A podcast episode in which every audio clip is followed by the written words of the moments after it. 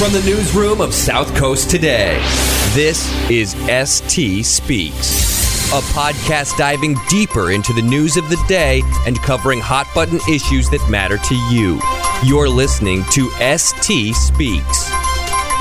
Welcome back to the Courtside with Kurt podcast. I'm the Standard Times digital editor Brendan Kurie, and alongside longtime Courts and Cops reporter Kurt Brown. Thanks for sitting down with me, Kurt. Uh, thank you, Brendan, for uh, doing the podcast with me. Absolutely. Unfortunately, we have a very sad case to talk about today. Uh, a very tragic incident. Uh, the first murder of the year mm-hmm. in New Bedford occurred on January 22nd. Uh, the victim was Chantel Bruno, a 34 year old Wareham woman who'd been living in New Bedford for a couple of months. And on January 20, on the night of January 22nd, uh, she was stabbed to death, allegedly by Robert Viveiros, a 47 year old who lived at 387 Ashley Boulevard uh, Kenneth Rourke, who is 45 of 66 Birchwood Drive, and then uh, they did was a third arrest of a woman who was not involved in the actual murder, Olivia Alves, 29, also of 387 Ashley Boulevard. Uh, so, Kurt, you were at the uh, arraignment mm-hmm. for this, and there was a lot of information came out, kind of about motive and what might have led to this uh, stabbing. She was stabbed 49 times. So that is correct. What was uh, what were some of the uh, the motives, or what was the background here? Well, the uh, according to the court documents, the um, uh, uh, the state police. Um, quoted the medical examiner's office as saying she was uh, stabbed 49 times. She was stabbed in the neck, the head, the breast, the back. Uh, some of the stab wounds were 10 inches deep. The width was a half to an inch and a half. Um, the victim could have survived between five to 10 minutes after the stabbing, and she died because of uh, blood loss. Um, very sad. Very, very sad, very sad indeed. Um, so, so, now she, uh, the address for Robert Viveiros mm-hmm. is is the same as where she was living, mm-hmm. and that I think has something to do with what police believe or prosecutors believe the motive was. Correct. Um, the victim uh, was living in the third floor apartment across from Viveiros and uh, Viveiros's uh, girlfriend uh, Olivia uh, Alves. Alves, that's correct. Yep. Um, this is on Ashley Boulevard. It's uh, about two blocks or so mm-hmm. um, from Lincoln Elementary School, near the, the Enterprise Rent a Car, if anyone's aware. Right. Um, it when you read the court documents. Um, Bruno was uh, living in an apartment uh, belong uh, rented by her boyfriend, uh, who worked in Boston during the week, and um, the boyfriend would go up to Brockton and stay there from uh, Monday to Friday, come home on the weekends, and uh, stay with her. She had been there for about two and a half months. Uh, prosecutors in this case said that this was a um, uh, an escalating uh, neighbor uh, dispute. Um, the um, victim had a, a, small dog. The um, uh, suspect, one of the suspects in this case, uh, had two pit bulls uh, who lived with him. Um, and they were constantly fighting. The prosecutor in this case said that um, Mr. Viveiros complained about her dog barking as well as uh, um, loud music uh, playing late at night. Uh, in the court documents, um, state police, when they went into her apartment after the murder, noted that the stereo was playing loudly. This was sometime between 1.30 in the morning and 2.30, and they had to turn it down. Um, so that's what led to, to this. Um, so, so the prosecutors are alleging that uh, this was a neighbor dispute over noise and a barking dog and you know, loud music and stuff like that. That then uh, he, I guess, became so upset uh, that he he actually then ended up kind of texting several he, friends. He he did. He texted. Uh, um, or acquaintances, I guess they should Yeah. be, and uh, you know, trying to trying to get some uh, some folks to, to show up uh, to help him out. And uh, I guess supposedly a couple of people either either showed up or didn't show up, but, but did refuse to participate. Um, but then he ended up, I guess, finding one person in, in Kenneth Rourke, who uh, prosecutors alleged uh, came over and I guess uh, participated. He, he did. He, act. uh, he he solicited the help of a friend, uh, Kenneth Rourke, uh, an Army veteran, uh, honorably discharged, uh, and uh, got him to assist him.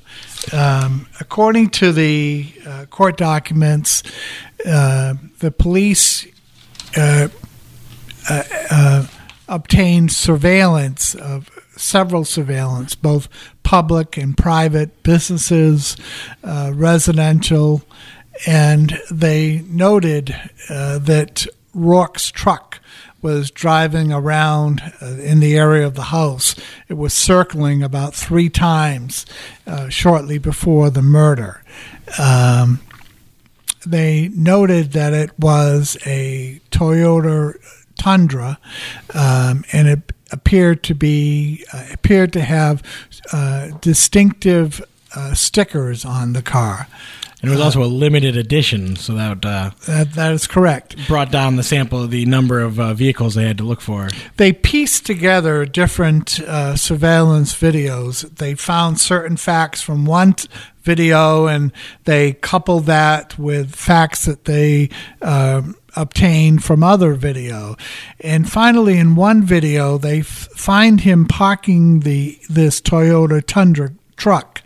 And now they still don't know who he is, and they see him see him leaving the truck with no gloves on. Um, he returns oh, 10 minutes later. Uh, they still don't know who he is, and he is wearing gloves. Now, one of the interesting things, according to the court docs, is that no fingerprints were found uh, in Bruno's apartment. And that is where this uh, grisly murder occurred. It occurred in her apartment. It appears to have occurred um, on her couch. Uh, That was where she was initially. So they uh, supposedly, uh, according to prosecutors, broke down the door they kicked in the door. Um, it and then was attacked her on the couch, and then she made her way outside She onto a did. balcony at some point. or- onto yeah. the landing. She made her way down the hallway from the third floor down to the first floor, made it to the landing, and and then she made uh, statements about her dog. She said, "My dog, my dog," and those were what the family had mentioned with her last request was for the safety of her dog. And then she finally collapsed. Uh, E- uh, EMTs arrive. They take her to St. Luke's Hospital. This is at 1.30 in the morning on January 22nd, and then about an hour later, uh, she passes away. Uh, so, very so there were no fingerprints. No fingerprints. No yeah. fingerprints in the apartment. Um, they find another video, and in this video, uh, Kenneth Rourke is returning to his vehicle, and he has gloves on. He was gone. So, that explains why if he is the if he is responsible for this or if he was in that apartment uh, there were no fingerprints from him And so this, uh, th- as senseless as the whole thing was, it does seem to be a lot of good police work behind sure this, does. Mm-hmm. behind tracking these guys down. You started to get into it there. So at this point, they have surveillance video of a truck that circled the area that's parked. Several. A guy got out. So yeah, several different surveillance videos patched together. Mm-hmm. Uh, he returns with the gloves, so they know the the make and model of the car. They correct. know what is it, about a six year six year window model range where Right. you know all the trucks look the same. Right. And so then they, they start looking in the database, right? The they statewide did. They database. looked into the uh, Registry of Motor Vehicles database, and they determined that it was a Toyota Tundra uh, year, either somewhere between 2007 and 2013, a limited ed- edition model. They ascertained for the Registry of Motor Vehicles that there are 9,900 Toyota Tundras actively registered in Massachusetts. Only 7% of those are limited editions. And from there, they had those two recognizable stickers. That, That is correct. Yeah.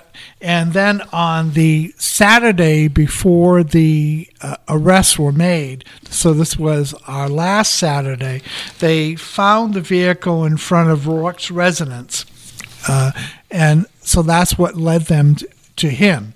Um, Rourke has a, um, a nickname of Wizard, and they found the uh, name Wizard on um, in the contacts of the- Robert Viveiros's of phone. Robert Viveiros. Correct. Um, But they had deleted their text messages That is- between each other. That is correct. And um, so they couldn't um, find Viveiros's uh, uh, text messages, but Rourke uh, carrier is Verizon. So they um, Verizon um, keeps- Stores old messages. Even if you old- delete them on your phone, right they have them on the Verizon servers for, for up to seven days. Uh, they quickly obtained a search warrant, and on the sixth day, they uh, got the text messages where Rourke is trying to recruit people uh, to uh, help uh, Viveiros out in this uh, in this incident. Yeah, so the whole thing is just, I mean, it's just terrible. I mean, you know, we see a lot of crimes or murders around here, and it often seems, I guess, not to too generalize, but that if you're not involved in crime in the town, like if you're not in that world, you're usually, you know, it's not going to happen to you. So this seemed like one of the few ones where you know it wasn't a gang on gang. You know, it wasn't uh, you know two people who have already kind of been involved in violence getting involved in violence again. You're you're absolutely right. And um, I spoke to someone yesterday in a court, and uh, when I heard 49 stab wounds, I mean, immediately I it it was so foreign to me that that um, the fir- on first blush I, I I didn't think it was true, but then I I went through my memory and I said no, I distinctly heard him say 49 stab wounds. The first chance I had, I went up to the prosecutor and I said, "Did I hear correctly? 49 stab wounds?" And he says, "Yes, that is correct." Um, I spoke to someone else a few minutes later, and one of the elements of, and this is way down the road, this is when the case gets to Superior Court. One of the elements of a first degree murder conviction is what is known as extreme atrocity. Uh, this certainly qualifies as being extreme atrocity. The, the other thing is that um, that Rourke and Viveiros are charged under the uh, theory, murder theory of joint venture. Uh, in other words, that they did this together. Uh, so, And they've been charged with murder, armed home invasion, animal cruelty, obstruction of justice, and conspiracy. that is correct. And, And then Olivia Alves has been charged with obstruction of justice as part of the portion of the witness intimidation statute. and and what that means for viewers is that she misled police when they questioned her. All right. So now, one thing I did want to get back to uh, briefly is uh, the dog. Uh, Mm-hmm. As you said, those were her, her last words. It's a nine-year-old Shih Tzu. Lolita is the dog, and uh, you actually got to see Lolita last Mm-hmm. I week. did.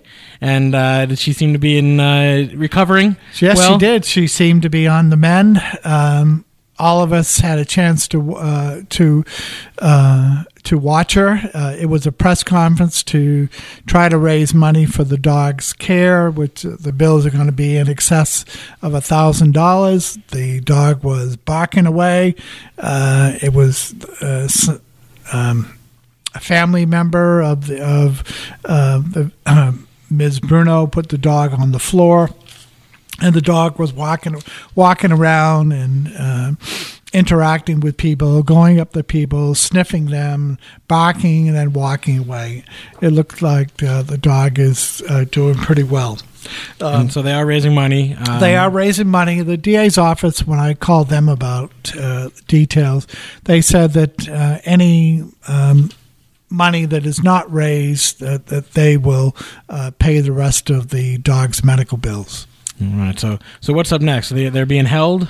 They're being held. Uh, this is obviously a case that's not going to be in, in New Bedford District Court or, or any district court. In all probability, not in all probability, in certainty, this case will eventually get to uh, Fall River Superior Court, uh, where uh, where it'll be played out. Uh, police still have an awful lot of uh, investigating to do, and uh, we will be following it.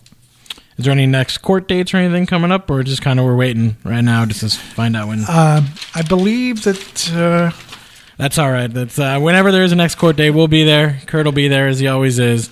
Uh, so yeah, this was uh, the the tragic uh, murder of Chantel Bruno. Again, a 34 year old Wareham woman who'd been staying in New Bedford, and again, uh, two New Bedford residents have been charged with her murder, and then uh, a third has been uh, charged in connection with the case. that is correct. So uh, thanks for coming on and uh, kind of help us explain it to uh, the listeners out there, Kurt. Thank you, Brenda, for having me.